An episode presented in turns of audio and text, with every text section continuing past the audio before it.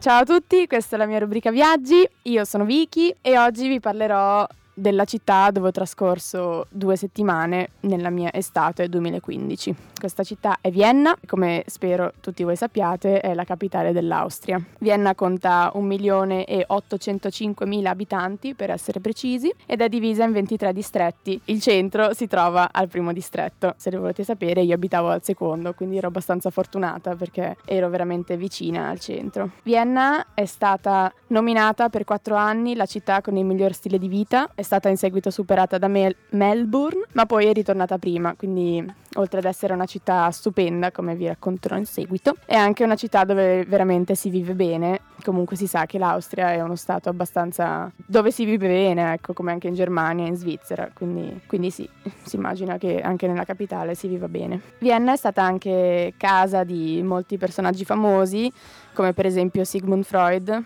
il famoso neurologista che ha inventato la psicanalisi e per questo viene anche chiamata la città dei sogni, ma anche la città dei musicisti, perché ha ospitato Mozart, Vivaldi e Beethoven. Quindi una cosa molto consigliata è andare all'opera ad ascoltare appunto le opere di questi artisti famosi. Ed è stata anche casa dei, di molti nobili, come la principessa Sissi e Francesco Giuseppe I, che ha regnato per 68 anni ed è molto riconosciuto nella capitale come in tutto il paese perché per esempio camminando per le strade di, di Vienna capita di soffermarsi davanti ad una statua con un tipo e leggere sotto Franz Josef I e ce ne sono tanti di statue così e quindi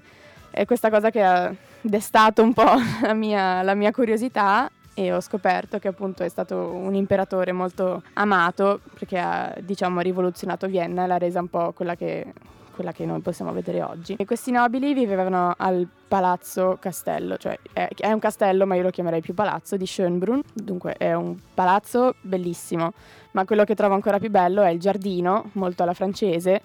il palazzo di Gloriette che si trova alla fine del giardino su una collina dalla quale si può avere una vista panoramica stupenda ma soprattutto lo zoo, perché ha tanti animali ed è molto bello ed è oltretutto anche un gioiello storico perché è il primo zoo che è stato creato nella storia. Chiaramente l'imperatore con tutti i soldi che aveva poteva permettersi uno zoo personale, quindi lui usciva, andava farsi la sua passeggiatina a vedere i panda e le zebre ed è stato creato nel 1752. Quindi si può dire che Vienna è proprio un'immersione ne- nella storia perché anche solo camminando per, per le strade passano i, i, cavalli con le carrozze, i, ci sono questi, questi palazzi stupendi in questo stile barocco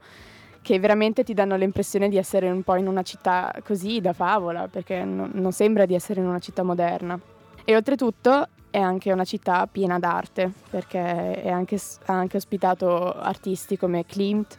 o Schiele o anche Hundertwasser, che magari non tutti la, lo conosceranno,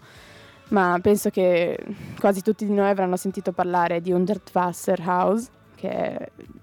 una casa creata e progettata da questo artista Hundertwasser ed è una casa molto particolare, è abitata ed è una casa tutto in uno stile così molto eccentrico, è tutta colorata, con delle forme un po' strane. E oltretutto c'è anche il suo museo dove si, si possono vedere le sue creazioni, i suoi disegni, perché anche, era architetto e pittore ed è appunto passato molto, un periodo molto grande della sua vita a Vienna. E anche appunto Klimt e Schiele, che erano artisti austriaci, e di Klimt si può vedere le, le, sue opere, come per esempio Il Bacio, che è una delle sue opere più famose, al Castello di Belvedere, ma alcune opere anche al Leopolds Museum, che è un museo creato in onore di, di Leopold, un collezionista famoso, che contiene anche la più grande collezione di opere di Scile. Quindi loro due sono proprio artisti che spesso vengono anche messi insieme perché sono molto simili in questi aspetti qua. Poi cos'altro? Vienna è da ricordare per essere comunque è, è stata la capitale dell'impero austro-ungarico e in un certo senso anche la capitale europea perché è stata una città importantissima per tanti anni e vabbè adesso magari non lo è più però in quell'epoca storica è stata veramente diciamo la capitale europea. Un posto da visitare che io ho amato tantissimo è il Praterstern che è una, un parco divertimenti grandissimo, cioè è tipo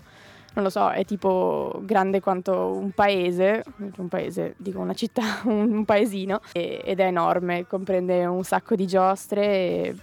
cose bellissime da fare, da vedere ed è anche molto, molto antico quello. Essendo distante una fermata dalla una fermata di metro da dove abitavo io, ci passavo la maggior parte delle mie serate perché oltre al fatto che comunque le giostre costano poco, era bellissimo andare ogni volta e provare cose diverse. E un altro fatto di, di esperienza, eh, molti conoscono Vienna appunto per questi monumenti storici e posti dove andare, come anche i caffè dove le persone vanno e allora c'è un po' lo, stere- lo, stereotipo, c'è un po' l'idea di andare, sedersi là, prendere un cappuccino e una fetta di Sachertorte, che è anche un pezzo molto famoso di questa città. Io però, essendo allergica al glutine, non ho potuto avere questa opportunità e quindi quando tutti mi dicono "Ah, sei stata a Vienna e hai mangiato la Sachertorte?" io no, però ho avuto l'opportunità di mangiare il mio primo hamburger senza glutine del McDonald's, che ho trovato solo a Vienna. E quindi questo raccontando poi dopo chiaramente quando si tratta di cibo eh, divento sempre un po' più allegra, però come esperienza personale da aggiungere alla rubrica, questo è quello che posso mettere. E per concludere, niente, io ho veramente amato questa città perché è stupenda. Girare per Vienna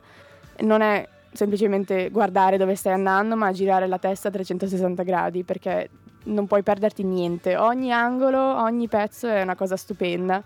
e è una città veramente da vivere anche perché non è troppo grande, quindi visitarla tutta da capo a fondo in due settimane è fattibile ed è, è un gioiello, è un gioiello europeo e, e consiglio a tutti di andarci e di viverla nel miglior modo possibile. Questo era tutto, vi saluto e vi ringrazio di avermi ascoltata. Per voi Vicky da Radio Cassis. Linea allo studio.